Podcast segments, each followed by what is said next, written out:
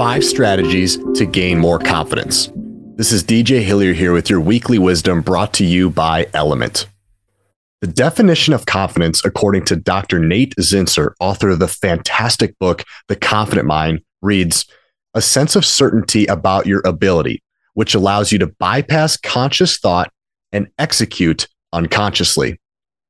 After interviewing the best mental performance coaches in the world, I've been fortunate enough to learn a ton about confidence, and I have five applicable strategies that you can start using today. Strategy number one comes from my friend and mentor, Brian Cain, who says that confidence is a choice, not a feeling. Sometimes you need to act different than how you feel.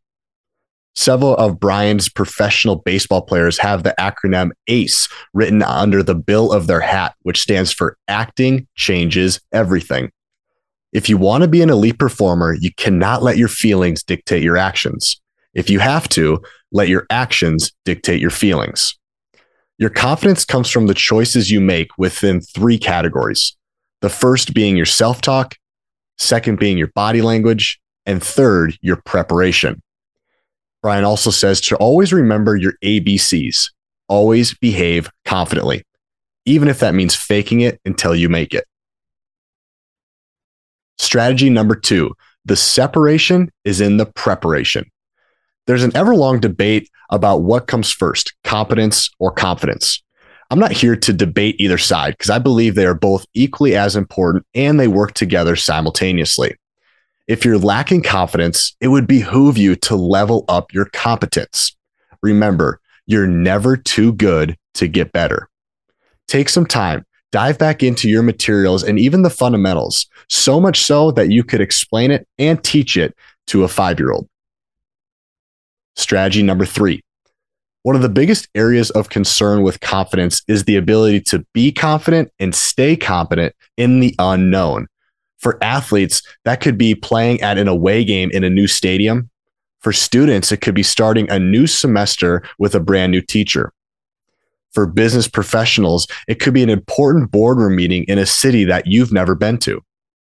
The best way to boost your confidence in the unknown is by doing three things. First, gather as many visuals of the new environment as you can.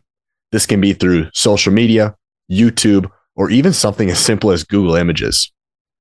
Second thing, visualize yourself performing in the specific areas of the field, court, or the boardroom.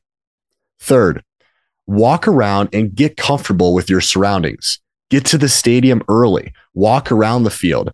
Or for the business professionals, fly into that new city a day beforehand so you know where everything is and you aren't feeling rushed. Strategy number four build your mental bank account. Create your top 10 in most encouraging and energizing memories that you can view in your pregame to help radiate brilliance back to you. This could come in multiple forms, including images, videos, or game film. Ideally, you're creating your own highlight film. Strategy number five journaling. At the end of the day, go through an ESP journal format, which stands for effort, success, and progress. The effort question you're going to answer every day is Where did I do something valuable today? Your success question you'll answer is What did I get right today?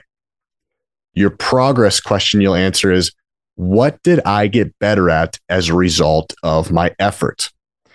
gaining confidence is not something that's going to happen overnight. More than likely, it's going to be putting in a little amount of effort every single day and putting pen to paper and answering these three questions in a journal format every single night can be an absolute game changer in your confidence. And a bonus number six strategy for my athletes out there remember this the enemy gets a vote.